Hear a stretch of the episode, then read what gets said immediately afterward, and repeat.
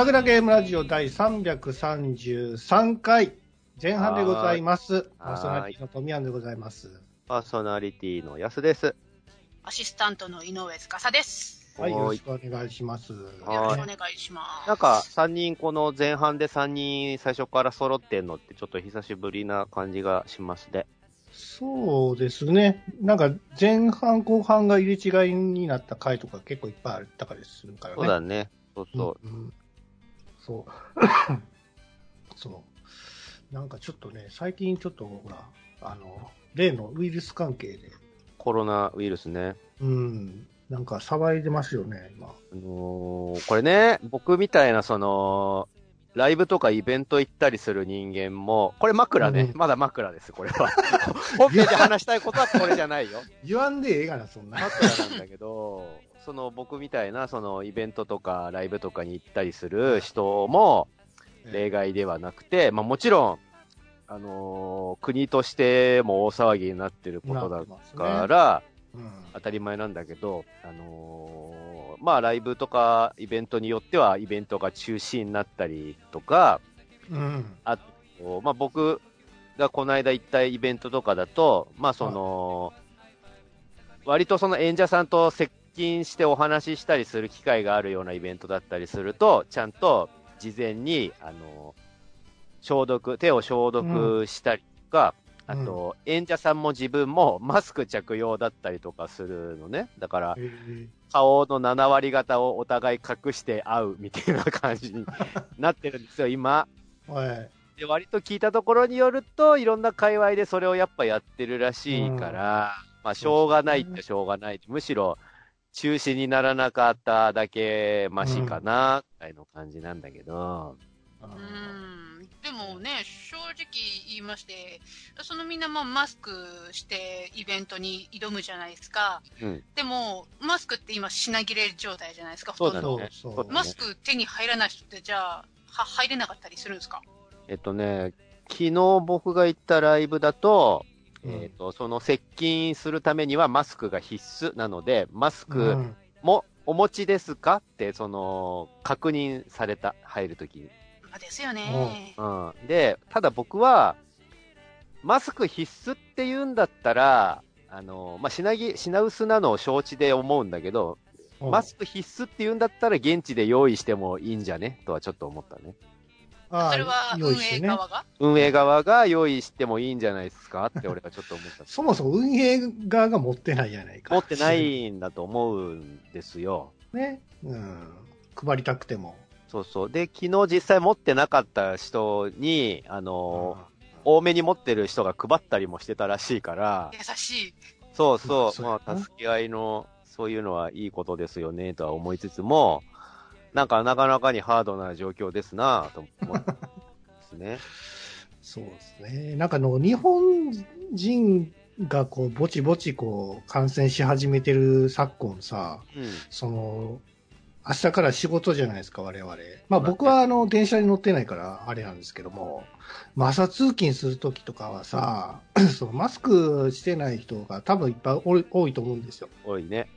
だそういう人たちはどうするんやろうなと思って。もうどうするようもないやんか。だから、まあ、もともと僕電車の中であんま、何、うんその、咳してる人とか結構いるからさ、マスクせずに。はいだから、はい。やだ、やだから電車の中とかではマスクしたりとかしてんだけど、えまあでも、コロナウイルスのおかげでそういう衛生観念が若干上昇したなんて話もあるし、インフルエンザの予防にもなっていいんじゃないですかみたいな話もあって、えなるほど。あの、消毒用のエタノール、アルコールか、エタノールか？あの、消毒用のプシュってやるやつを割と、あの、スーパーなり、まあ会社とかでもそうだけど、普通に置いとくようになって、病院とかでもそうなんだうんうん。うん。入り口とかに普通にあるから、もう俺は見かけたら必ずプッシュやるのねしてますね。あれなんかこう、さらっとやるんじゃなくて、ベタベタにするまでやった方がええみたいなこと聞きましたけども。まあなんか、一回プッシュってやるとどっちみち手ベタベタになるんで、そのベタベタで、あの、手の甲の側とか指の股の側とかを、サカサカサカサカってやって、乾かすみたいな感じかな。おーでもね、さそのやっぱり除菌も大事って言われてるじゃないですか、今。うん、うん。そのうん除 除菌のね、うんなんかそういうポンプの液体だったり、シートだったりをね、うんあの病院とかだったらね、なんかお使いくださいって言っても、それを奪っていくやつみたいな。なんかさ、あいるらしいですね。あの、あと、さっきまで話してたけど、あの、か買い占めとか転売の問題でね、メルカリで今ずらーっとその除菌シートなり、スプレーなりがずらーっと売りに出されてるみたいな話も聞きすます。げえななんかね、その高額は一応禁止されたけど、なんか、うんうんに2000円、3000円ぐらいだったら、まあいいいいかぐらいな感じでメルカリも、そうだねなんかそこ。までは咎めてないみたいですね。まあそもそもその、転売する人っていうのは、あのーまあチケットとかはね、いい席を高額で転売みたいな人がいましたけど、今多分そういうのは割とどこのそのサイト、オークションサイトでも割と禁止されてると思うんで、うん突っ込まれたら終わりなんで、うん今のね、その転売する人っていうのは、えっと、大量に買い占めて、大量に買い占めることで、あまあ、まず安く売ってるところを探す技術がうまいんだけど、そういう人たちっていうのは。はいはい安く売ってるところを探したり、もしくはキャンペーンで20%引き、30%引き、40%引きみたいなのを見つけて、そこで大量に買うわけですよ。そうすると、えっ、と、その何パーセント引きになった分と、あとそれによって買った時に自分に入ってくるポイント、うん。えっと、クレジットカードとお店のポイントと、あとうんキャッシュレスで入るポイント、30取りみたいなのをしてるんだけど、そのポイントと安くなってる分のを、今度は、定価ぐらいでポンって売りに出すと、その安い、安い分とポイントの分が自分に丸々入ってくるっていう方法で、利益を出しているわけね。ねうん。でも合法やからね、どうしようもないじゃないですか。まあね、定価で売ってる分には、まあまあっていう感じですけどね。まあね、まあ運営側の、まあ、やり方次第かな。でも結局は、その、運営側もさ、儲かってるわけじゃないですか、手数料で。まあね、そうなんだけどね。あだなんか、でも正直やっぱ買い占めって行為自体ちょっと言い汚いなっていう印象はあるけどね。ね、うんみんなが欲しいと思ってる商品を独り占め、一人でこうガバガバね、そんなん買い占める。まあ、マスクとかはまあ自分が使うんやって思ってればそれでええのかもしれないけど、まあゲーム機とかはさ、お前そんな、そんな何十台も買買って一人でやるわけないやんかってやつそうがなん出るわけじゃないでですよ。で、実あ際そのね、天井に届くぐらいの高さにまでゲーム機の箱積んで、こんだけ 積みましたみたいなことを言ってる人がいて、割とそういうのってね、もう悪気なくそういうことをして、普通に、いやでもまあ定価で売ってるわけだからいいじゃないですか、みたいな感じで売りさばいたりもしてるんで。いやーまあ、しょうがないのかな、それは。うんまあ、買わなきゃいいんですよ。うん。まあね、そうそういうところから買う買うなということですよ。まあ今ね、スイッチとかも普通に買えるようにはなってきてますからね。うんそうですね。はい。うんそうといううちゃんとしたお店から買えばいいんじゃないでしょうかね。はい。うんまあね、あの、帰ったら手洗い、うがいはね、皆さんしっかりしていただくということで。しましょう、しましょう。はい。はい。えーと、今日は何の話をしましょうかね。僕ね、あのーこれ言うとちょっと誤解されると思うんですけど、はい。今タイミング的にちょっと話したいなって思ってることがあって、ええ。えっ、と、男と女の、えーまあ、ジェンダー的な話なんだけど、ほ今ね、そういうなんかフェミニストとかがいろいろ問題になってるじゃないですか、ネット上で。で、はいはいはい。これを言うと、あ、やっさんのことだからあれの話題かなみたいにピンとくる人もいるかと思うんですけど、それではなくそうなんそれではなくて、あのー僕が読んでる漫画の話で、う。はい。これってどうなんだろうねっていうのをちょっと、せっかくね、富山さんと司さんっていう男性と女性がいる場面でちょっとお話できたらいいかなと思って、ちょっと話そうってずっと前から思ってたんですけど、うんまず富山さんに聞きたいんですけど、うん。何でしょうか？富山さんってあの、フランクに女性を殴ったりするクズだったりします？急に、急に。ちょっと待って、あのあの、ひ、みんなが引かないレベルで、ちゃんと大丈夫な答えをしてね。どういうこと？質問が誰ですよ。僕ね な、これ、なナチュラルにそれ肯定されても俺は困るんだけど、大丈夫ですよ僕ね、人を叩いこと叩いたこと一回もないんですよ。そうだよね。いや、であの、これは男性も女性もそうなんですけど、そう、これ、両方本当にないんですよ。僕も実はそうで、まあ女性はもちろん叩かないですし、俺、振り返ってみると、そんな殴り合いの喧嘩って実はほぼほぼしてないんですあ、よ。喧嘩したことあるんか？喧嘩もほぼほぼしてなくて、殴っ男を殴ったり蹴ったりもないんですけど、で、もう大人になったらもうやらないじゃないですか。いや、犯罪やから、それやったら。ね、どんな身身内、あの何、仲がいい間柄でも、もう何、うんでっかくなったらさ、その取っ組み合いの喧嘩したら、そっちの方が損することがお互い多いっていうのが分かっまあね。もう社会的な立場とかもあるし、もうやらなくなるじゃん。だかならり、ますね。もうここまで来るともう一生その取っ組み合いの喧嘩とかもうねえんだろうな、とは僕は思ってんだけど、まあ身を守るとかいう目的以外で、そうだね。はい。まあそれを踏まえてなんですけど、あのーヤングジャンプ僕読んでるんですよ。で、ね、週刊少年ジャンプとマガジンとサンデーとチャンピオンと ヤンジャンと、あとヤング、あとは月す刊。月刊マガジンと、あと、えっ、と、スピリッツと、えっ、と、週いや刊いやいや、マガジンそんなに、そんなに読むの、漫画。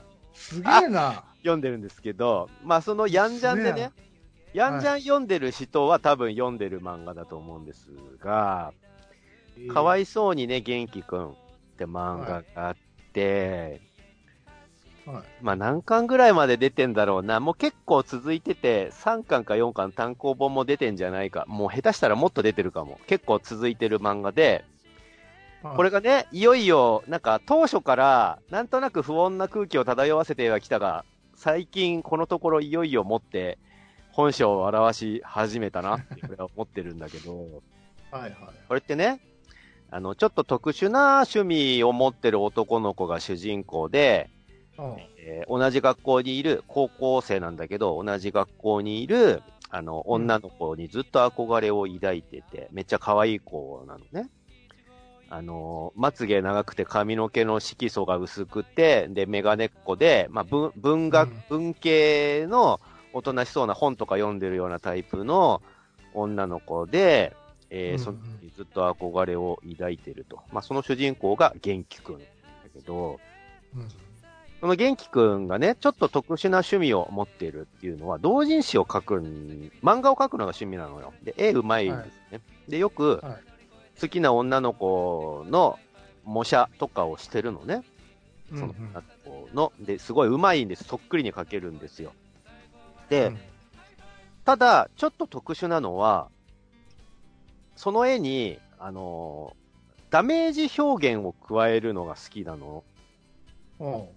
なので、ちょっと、あのー鼻血を流してたりとか、うん。あちょっとかわいそうになってる感じの絵がうん。好きなんですよ、元気くんは。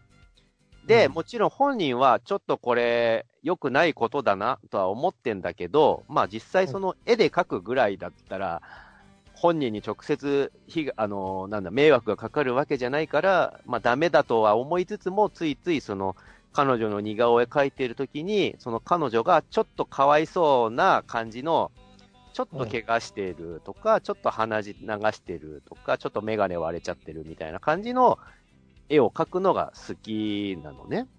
はいで、そういう落書きが、ある日、ひょんなことからバレちゃうんですよ、本人に。うんで、うんあ、これ、俺嫌われちゃう。せっかく今まで、ちょっと普通の世間話ぐらいをするぐらいの間柄にまで慣れたのに、自分の趣味がバレてしまったって言って、すごい後悔するんだけど、うんその、元気くんは、その、もう二度とそんなことはしない。今まで書いたのももう全部捨てますっていうことを彼女に、えー約束する。で、元気くんっていうのは、実はその女の子にいろいろ親切にしてあげてた側面もあって、今まで。だから、はいはい。相手の女の子からしてみたら、実はし、元気くんが誠実な子だっていうのは実は分かっていたのね。うん。のそのヒロインの女の子は割とちょっとドジっ子な側面もあって、実際よく転んだりとか、よく怪我をしたりとか、なんだったらあの鼻をぶつけて鼻血を出したりとか、割と結構よくしてるような子だったのね。で、うんそれに付き添って、元気くんが保健室に連れて行ってあげたりとか、治療してあげたりとか、大丈夫みたいなことをしてあげてるのを、その女の子の方でも分かってたので、あの、ちゃんといい元気くんがいい子なんだなっていうのはその女の子も知ってたと。で、うんその一生懸命元気くんがこんなの書いてて気持ち悪いですよね、ごめんなさいって謝ったりとか、あのーそれでも今まで仲良くしてくれてたこととか、あとそこで、もう一人キャラがいて、この子は女の子なんだけど、その子の口添えとかもあって、こいつ実はいいやつなんだよ、みたいなことをフォローしてくれてたこともあって、その、えっ、と、自分が女の子を虐げてる絵を描いてる気持ち悪いみたいなところからの逆転で、実は、その元気くんがその子と付き合うことになったんですよ。うん。で、一気にそのピンチから、あの、もう大ハッピーみたいな感じになって、今まで散々憧れてた女の子と元気くんは付き合うことになったんです。うん。で、そっから、あ、普通のいい話だって思ってて僕はずっと読んできたんだけど、よかったね、元気くん。何がかわいそうなんだろうなって思いながらずっと読んでたんだけど、うん。でね、まあ、その、なかなかその、付き合うことになったとはいえ、未だに元気くんは実感が湧かなくて、こんなに綺麗で素敵な女の子と俺みたいな釣り合わない奴が付き合ってていいんだろうかとか思ってたりしつつも、一生懸命その距離を縮めようとしていくわけですよ、けなげに。はいはい。で、まあ、付き合ってるとはいえ、まだお互いあんま二人で会うみたいなことはできないんで、いろいろクラスの、その、口添えしてくれた女の子とか、相手のその、ヒロインちゃんの弟くんとかも交えてグループで海に行ってみたりとか、花火見てみたりとか、そういうちょっとグループでいろいろ楽しいことをやってたりみたいな話が結構続いて、ああ、爽やかな青春ストーリーですねってここまで思ってたんです、僕。で、何やら怪しいなと思ってきたのは、このうん。年末から今年の頭ぐらいからにかけてなんか急激に不穏みたいな感じになってきて、まあ前々から、そのなんで怪我が多かったんだろうな、このヒロインちゃんはみたいなところと疑問もあったし、まあそもそも言うと、この漫画の登場人物ってみんなどこかしらちょっと変な趣味を持ってたりする、するキャラばっかりで、うん。それが、そのヒロインちゃんも例外ではない、わない、かったわけなんですけど、そのヒロインちゃんがね、付き合うことになってヒロインちゃんが、実は、新生ド M なんですよ。はいほんと新生ド M で、つまり、あの、自分を虐げてほしいわけ。自分を虐げられればられるほど、それに対して愛を感じるはいはいはい。なんです。もう本当のド M だから、なので、その、付き合っててもいまいちその元気くんは、なんかこう頑張って距離を縮めたいんだけども、縮められてる気がしないな、みたいな感じを、女の子の方でもなんとなく感じ取っていて、なんか、私なんかが、元気くんと付き合ってていいのかしらみたいなことを言い出しちゃったもんだから、元気くんもすごい頑張ってたんだけど、そのひょんなことから、まあ、その、ヒロインちゃんが実は神聖のド M だっていうのを教えてくれたのが、その、口添えをしてくれたもう一人の女の子なんだ。はいはい。実はそうなのよ、みたいなことをばらしちゃ、ばらしてくれて、うん、で、そうなんだって思った元気くんは、すごく頑張るんですね、そっから。ドイツになるの。そう。でね、あのーど、漫画で、その女の子が怪我してるとことか、鼻血流してるとこみたいなのを確かに書いてはいた元気くんなんだけど、実は、その元気くんは別に、あのーよなっていうか、その女の子を実際に怪我させたりとかしたいわけではないんですよ。あくまでそれは、二次元の中でだけでそういうのが、あ、いいみたいな、ちょっとその、性はいはい。で好きっていうだけで、はいはいはい。別に女の子に直接危害を加えたいわけではないのね。元気くんはもともと優しい、おとなしいいい子なんで。ただ、うんこれを今のまま普通の男としていると、いつかはその彼女から、あの、距離を置かれて、離れられてしまうと。彼女に捨てられてしまうと思ってて、元気くんは、彼女が望んでいるならってことで、ド S を演じるわけ。全然自分自身はおとなしい、ごく平凡な子なのに、このアバズレがっつって全力でその子を殴るんですよ。はいはい。で、それって、本当はやりたくなくて、体にブレーキがかかるんだけど、でも彼女と別れたくないっていう意思で、手加減するとバレちゃうから、全力で彼女を殴るのね。うんで、殴られた彼女は顔を腫らしたりとか、青あざ作ったりとか、もちろん鼻血とバーって流したりとかして、だけど、うっとりなわけ。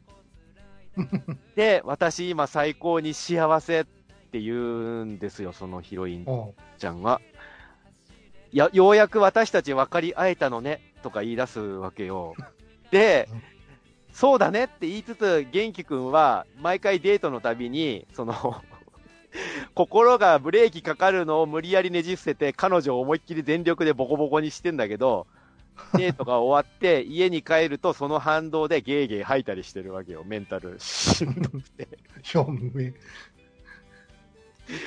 でね、そんな付き合いをしばらく続けて、もうどんどんどんどん、元気くんの心が壊れてって、憔悴しきってるのが今なんだけど、その漫画、面白いのか？これね、うわー、しんどーって思って。ス、トレス溜まりそうや。なるほど、確かにかわいそうにね、元気くんだわーって思って、今僕読んでんだけど、これね、僕とかトミヤンさんは、当たり前のこととして女性に優しくしましょうねとか、うんあの、重いものは持ってあげましょうねとか、力仕事は男の仕事ですみたいな、ある意味まあ、うん。ジェンダーフリーではないんだけど、男としてだって力が強いんだから当たり前じゃん、ぐらいの感じで、教育されてきたし、僕たちも割と普通に女性に対してはそういうことをするのに全然抵抗ないわけじゃないですか。そうですね。ただそれを、まあ、な、なぜなら女性は男より力が弱くて、体もその、華奢にできてて、だから、えー男の子が、男が力仕事するのは割と当たり前だし、あの、男が危害を加えるなんてもってのほかだっていうのを思ってるし、あの、よく世間で DV みたいな家庭内暴力みたいなね、旦那が奥さんに来るみたいな話を聞くと、胸くそ悪くもなったりするじゃないですか、実際。うんた、だそれが、女の子の方がそれを望んでるってなった時に、うん。やるっていうのって、どうなんだこれってちょっと思って、うんでも、お SM の世界とかそうでじゃないですか。あるある、そうだね。ド S ド S、ド M 同士がこうプレイするんでしょ？そうだね。でそれが成り立ってるんやったら、それのが、それの、まあ、学生版と思思ってみればいいんじゃないですか？これって、いいんですか？本当に。え？いいんですか？あの、相手の子がそれを求めてるんだったら男は女の子を全力で殴ってもいいんですかね？まあ、世間が許さないですけどね。そう。そうなんですよ。これって、例えば、その DV だみたいな事件が起きたときに、うんいやいや、だって奥さんの方はド M でそれを望んでたんですよ、みたいな話になっても、多分世間はそれを許さないんじゃないかなってう思う。ん。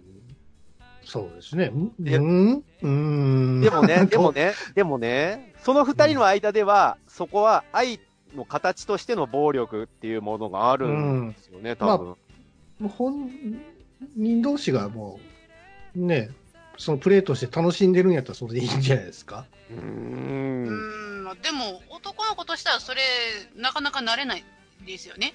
なれない。ああ。女の子を叩くことが。なれない演じてるからね。そうそう本人の意思ではないのね、本そ当の。うそうそうそそれは、それは、それはどうなんですかね。歪んでるよな、完う。全に。歪んでる。だから彼女がまあ気づいてなくて、あ、男の子が、その、実は私のその付き合ってる子はド S だったんだってことで、私たち相性がぴったりねって思っちゃってて、なるほどね。男の子が、元気くんがね、全力で顔面にグーを叩き込んでるときに、女の子はもう、今まで見たこともないような表情で嬉し涙を浮かべたりするんですよ。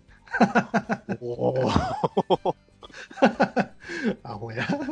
こんな嬉しそうな顔見たことないって言いつつ、苦しいって思いながらも、えっ、と、元気くんは演技で、あの、お前は俺がいないと何もできねえんだな、このクズがって言いつつ、殴るみたいなのを無理してやってるわけ。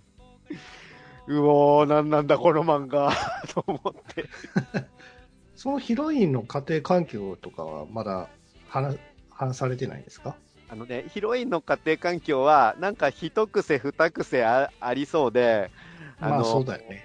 今ね、ちょっと情報をあんま多くすると混乱するだろうなと思って言わなかったんだけど、まあ生傷が絶えないっていうのもそうだし、なんかその女の子のヒロインちゃんの家は、あのー、古式ゆかしいなんか日本家屋みたいな感じで、お母さんとかお父さん今頃出てきてねえんだけど、なんか厳しそうな環境っていう感じなんですよ。そんで、お彼女、そのヒロインちゃんの部屋は、あのーうん。ゴミだらけです。ゴミ屋敷。えあ、あ彼女の部屋がゴミ屋敷、彼女の部屋がゴミ屋敷で。ゴミ部屋になってて、ゴミ部屋でも。物で溢れ返ってて、女の子の部屋には見えないみたいな感じで、で、さっきちょっと出てきたんだけど、その彼女の、えっ、と、弟っていうのは、お姉ちゃんの部屋に監視カメラを仕掛けて、えー常に監視している、えーストーカーです。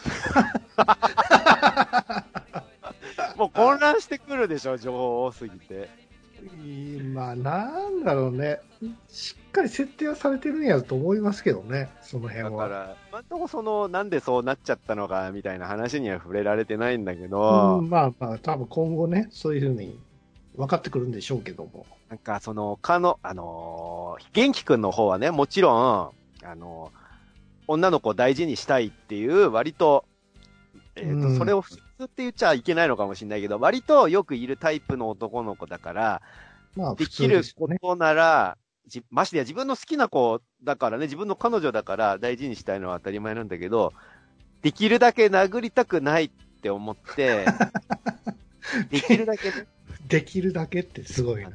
先延ばしにししようとするのよ。頑張ってできるだけ殴らないようにしようと思って、まだこの間のあざが残ってるからとか、あのー怪我がバレちゃうとあれだからみたいな、ド S なのに、その辺は、バレると良くないだろう、お互い、みたいな嘘をついて、できるだけ先延ばしにしようとするんだけど、彼女の方は積極的なので、ほら、もう殴、あの、傷治ったよ、みたいな感じで、体ガバとか見せてきたり のよ。もう大丈夫だよ、みたいなことを言ってくるのね。で、しまいには、私、元気くんになら壊されてもいいの、みたいなことを言い出して、うん。もうメロメロなんですよ、その自分を殴ってくる元気くんに。わー。でも、さ、そのだんだんエスカレートしていくんでしょ？これ、結局。はい、はい、そう。首絞めたりそう、さ、そあの、まあ、なカッターで切るやりなんなりう、っ。ていう。ことにもなってくるんでしょ？そうだね。それ、まあ、漫画として見るんだから、別にそれはそれで面白いのかもしれないけどさ、見てて胸くそ悪くなるよね。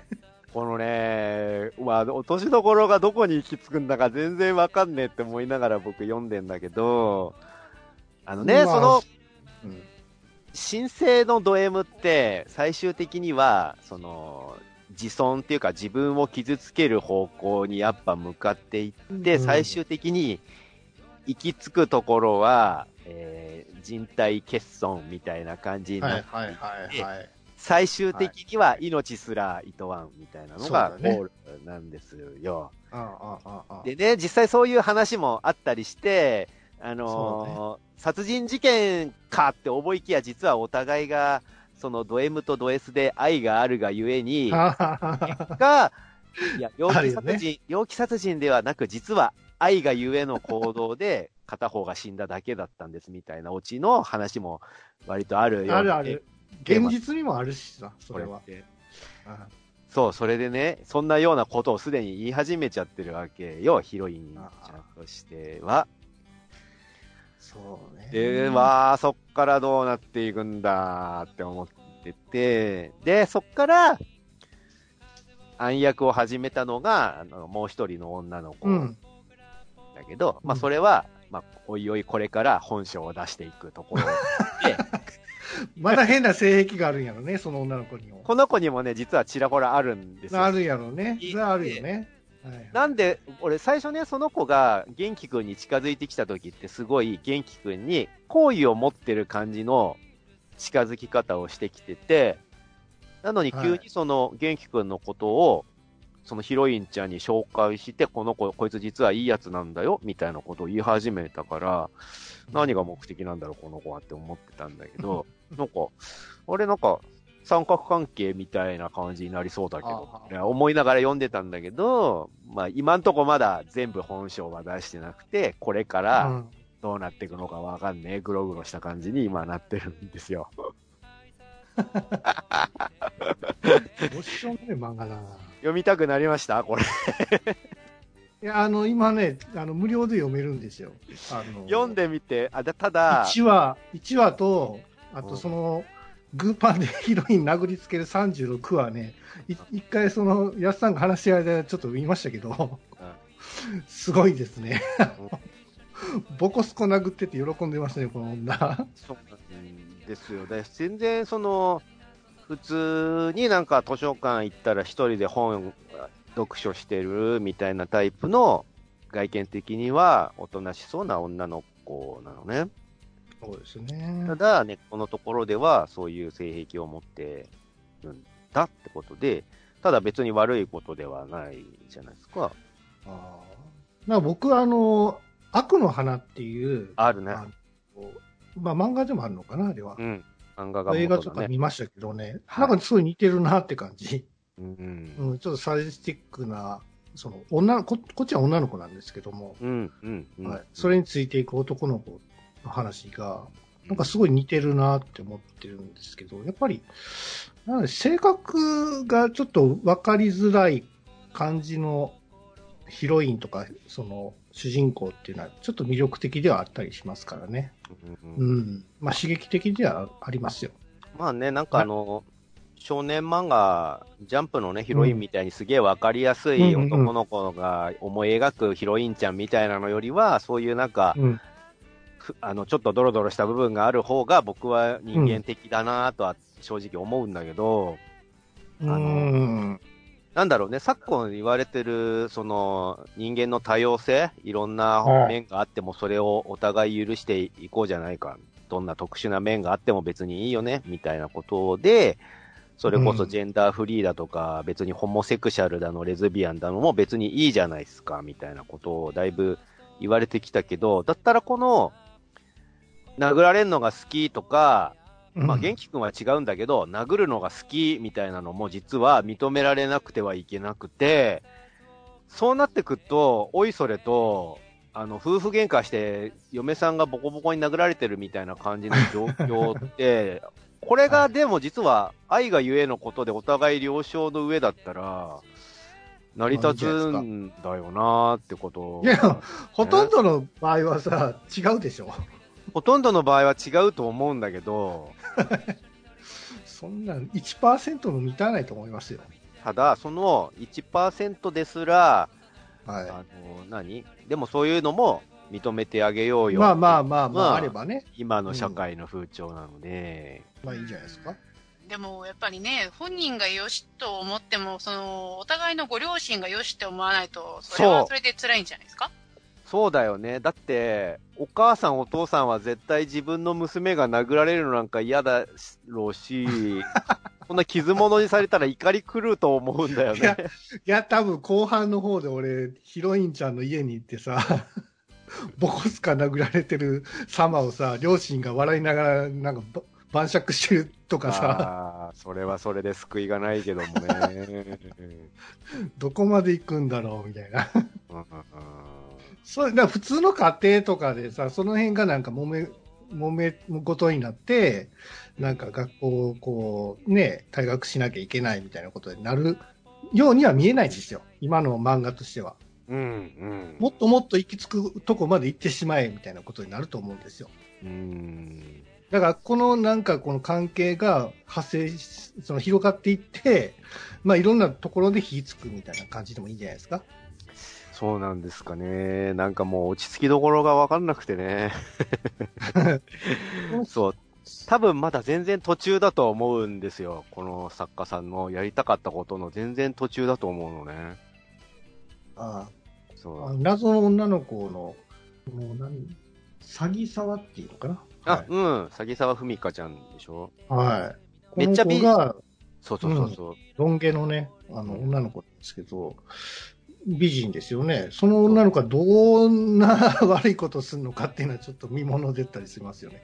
この子はね、あのーまだはっきりとはあわかんないんだけど、今まで読んできた感じからすると、この子はすごい美人で頭も良くて、実はクラスの、あのー高嶺の花っていうかヒロインみたいな感じで誰もが、あの、最初兼美で男だったら好きになるし女の子は憧れるみたいな女の子なんですよ、詐欺沢さんが。だそんな子がなんで、あのー元気くんなんていう普通の男の子に肩入れするかみたいなところも、うんあのー一個多分原因があるんだろうし、実はね、最初、脅してたのね、元気くんを。あのーえー、同人誌書いてるみたいな、その、夜な、女の子を殴ってる絵みたいなのを、その血流してる絵みたいなのを書いてたのを、実は一番最初にその詐欺沢さんに見られちゃってはいはいそれを見た瞬間からちょい脅しみたいな感じで、ちょっとその元気くんを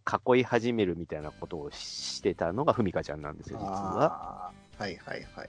ただなんか、それで自分の好きなようになんか奴隷としてみたいな感じではなくて、元気くんの望みを叶えてヒロインちゃんと付き合えるようにしたりとかしてたのはふみかちゃんなんで、何がしたいんだ、ふみそのかちゃん。ド S のヒロインは知ってるのかな？その、崎沢さんは。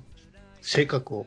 えっとね、これね、あの、全部計算の上でだと思うんだけど、その、えええっと、新生ド M のヒロインちゃんは、詐欺沢ふみかちゃんのことを、すっごくいい女の子だって思ってて、友達だって思っちゃってるの。ああ、で、多分、多分なんだけど、ふみかちゃんは、外見上はすごく仲良くしてるんだけど、そのヒロインちゃんのことを仲がいいとはこれっぽっちも思ってない気がする。うん怖い。怖いんですよ、すごく。裏がありそうやね。う何かしらん。そうそう。ねそんな子、そんな状況下でね、あの、うんお姉ちゃん、シスコン、お姉ちゃんが大好きで、ストーカーしてる、盗撮してるみたいな弟が出てきても、お前はとりあえず置いとけ、どっか行ってろって思っちゃうんですよ。とりあえずいいから、お前は、つって。でね、最終的に男の子は、その、元気くんと、あの、バチバチの、その、ジェラシーとか、そちょ、ちょっとその、お姉ちゃん取ろうとすんじゃねえみたいな感じで、喧嘩とか始めるんだけど、そういうのあるんだね。そうはいはい。ただまあ、ひょんなことからこの弟くんと元気くんは和解して、急にタッグを組み始め、急にタッグを組み始めます。どういうこと？お互いの、お互いが思ってる、まあ思ってる対象は共通で、ああ。その、好きな部分が実は一緒だっていうのが分かって、なぜか、こいつ、そんな悪いやつじゃねえ、みたいな感じになる。ああ、じゃあ、殴ってるところは見られてないってことね。そうそうそう。それはやばくないですか？これね、だから、弟くんがどこまで知ってるのかも今んとこわかんないんですよ。ただ、お弟くんはお姉ちゃん大事で、お姉ちゃんすごく好き好きってなってるから、なんかホラー系になりそうな気がするんですけど。姉ちゃん途端にがド M で殴られるの好きとかは知らないんじゃないかな。知らなかったら多分、お姉ちゃんを傷つけるやつは許さねえみたいな感じですごいこ、とにと思うんですよね。やばい関係になりますよ、それは。うんもうなんか人間関係ぐちゃぐちゃでね、わあ、す、もう、わあ、青年誌じゃないと書けないな、こんな漫画って思って。えー見た感じ可愛らしい絵描くんですね、この人。綺麗な感じですよね。ヒロインちゃんも、これ可愛い。和風というか。そう、はもう、まつげめっちゃ長くてね、伏せ目がちな可愛らしい女の子なのに、殴られると鼻血流しながら笑顔みたいな感じの絵柄、絵柄なのね。はい。今、試し読みで、あの、一巻、一巻の1話を見れますので、はい。はい。ぜひ興味のある方はね、見ていただきたいかなということで。はい。ただ、ね、一巻、一巻ぐらいだと普通の恋愛漫画っぽい雰囲気にになってるから、なんだ、ふ普通じゃんって読んでて思っちゃうかもしんない。あ、そうですか。あ、あ、今や大丈夫かな？公開日まであと10日やから、多分ね、今やったら36話、先の殴るシーンも見れますので、はあい。ぜひ読んでいただきたいかなということで、かわいそうに元気くん。はい。はいかわいそうにね、元気くんです。これは、あのー絶対アニメ化にならないでしょうね。なるわけがないです。いや、でもそういうのは、できれば OVA とかでちょっと出してほしいですね。そうですか。できるかなまあ、そういうな需要があればですけど。多分ドラマでも難しいぞ、これ。あの、表現規制、ただでさえ厳しいから、あうのーん。これ、肝はね、肝は、元気くんが、そのヒロインの女の子の顔面を思いっきりグーで殴りつけてるシーンだと思うんだけど、それ描くの相当厳しいと思いうやー、んだよね無理やと思うよ。あの、大人やったらいいんですよ、別にその、主人公がね。学生はちょっとまずいですあ、しね。んどいなそれ。これはダメだと思うよね。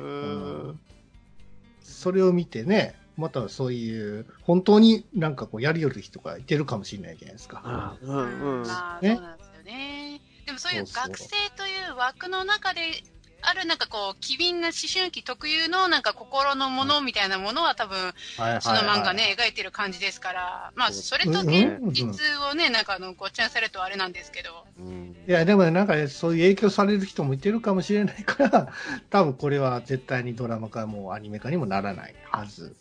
はい。ねそうそう。はい。まあまあ、でも面白そうですよ。僕もちょっとだけ言いましたけど、はい。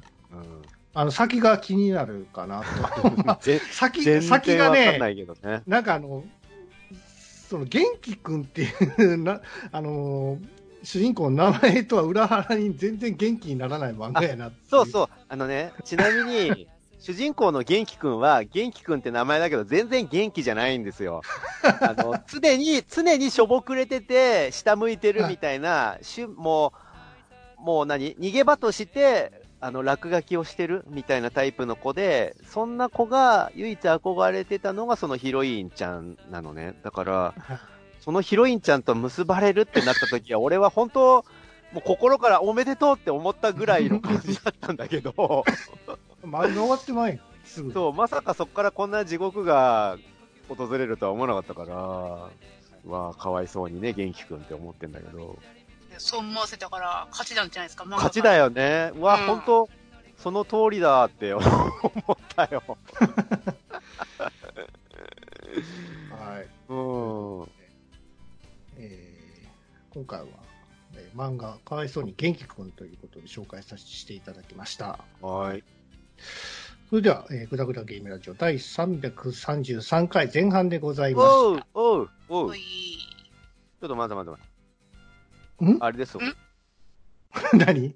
キーワードを言わない。そうそうそう、あの、プレゼント企画がございまして、はい。これ、えーっと、ぜあのー頭で言っとくべきだったね。ん？何をですか？の頭であー。ねそうですね。うん。まあまあ、でもほら、ぐだぐだゲームラジオ最後まで聞いてくれてるリスナーさんは、に、やっぱり、あのーそのプレゼントをね、あのー当たってほしいわけじゃないですか。はい。だから最後まで聞いてくれてるリスナーということで、はい。はいはい、えー、プレゼント企画、少し前にグダラジのお年玉、お年玉、うん。2月に入ってるよ、もうって話なんですけど、お年玉としていろいろプレゼントをね、任天堂スイッチライトと、あと僕が応援している飯田里穂さんの、うん。あのアルバム、ベストアルバムね、発売されたんで、それをプレゼントに出しますっていう話をしたんですけど、そうです、それのプレゼント企画の、えっ、と、お送ってくださるときに、ただプレゼント欲しいようだと、なんか聞いてない人とかからもくださいみたいなのが来ちゃうとあれなんで、まあ、キーワードを設けさせていただきます。うん。はい。で、キーワードを、えー、まあ、ぐだらじの、えっ、と、その、ブログの方にある、えー投稿フォーム、メールフォームですね。から送っていただくか、もしくは、えー、ぐだらじ、とみやんさんのぐだらじツイッターアカウントに DM ダイレクトメールしていただくか、まあ、僕の方でもい。いんですけどね、DM で送っていただけるなら、そのキーワードとプレゼント応募係みたいなことを書いていただいて、送っていただければ、その中から、えー僕が抽選させていただきますので。はい。はい。キーワードは？ねキーワードはい。えー、ゼロは何も教えてくれない。はい、これです。あ新機動戦記ガンダムウィングよりヒーローユイのセリフですね。なるほど。はい。ゼロは何も教えてくれない。です。はい。あの、ち、ちなみにちょっと質問なんですけど、はい。あの、まあ、ガンダムネタがわかる人は別にこの質問多分無意味だと思うんですけど、そのゼ,、ゼロって、かあの、え、英数字のゼロ、それとも普通にカタカナでゼロ？これはカタカナでいいんじゃないですかね。まあ、ゼロでもいいですけど、多分カタカナです。劇中ではカタカナでゼロになってると思います。そうそう。はいゼロっていうのはね、あの、コンピューターの名前がゼロで人工知能なんですけど、まあうんヒーローユイが乗る、えーウィングゼロっていうモビルスーツの中に搭載されている少し先を見通せるっていう、未来予測ができるっていうとんでもないコンピューターで、それの力ですごい能力を発揮できるみたいな設定なんですけど、まあだから、そのウィングゼロとヒーローユイはすごい強いよみたいな感じで、えー話が進んでいくわけなんですが、あの、ヒーローユイが多分ね、ヒーローユイ君が、あのーまあ、劇中でその、いろいろ思い悩んだりするんだけど、ゼロは、えっと、戦いのことはいろいろ教えてくれるんだが、し肝心の、あの、人としての生き方とか、そういう大事なことまでは教えてくれないっていうなった時に、うんヒーロー君がつぶやいたのが、ゼロは何にも教えてくれないって言ったのが、そのセリフなんですね。はい。ということで、そのキーワードを、えー書いて、えー送ってくださいということでね。はいお待ちしております。はい。これいつまでやるんですか？これね、募集期間は結構、あうん。の、貯めて聞いてくださってる方もいると思うんですよ。そんで、はいその、必ずしも別にリアタイしてなきゃダメっていう決まりでもないんで、うん。せっかくなので、えっ、と、1ヶ月ぐらい間を空けたいなと思ってます。だから目安として3月15日までにしようかな。うん3月15日までに、えっ、と、ブログの投稿、メールフォームか、えー、トミヤンさんのツイッターアカウントか、僕の方に DM で、はいえー、グダラジプレゼント係、えーで、キーワードで、えーゼロは何にも教えてくれない。多分ね、ヒーローユイのことだから、スマホの中にも、うん。シリ、シリの代わりにゼロが入ってると思うんですよ。だから、ヒーロー君はいつも、明日の天気は何？みたいなことをゼロに聞いたりとかしてるんだけど、ゼロはそういうことは教えてくれないんで、結果、ゼロは何にも教えてくれないってヒーローは毎回言ってると思うんで、そのイメージで、はい、お願いします。はい。ということです。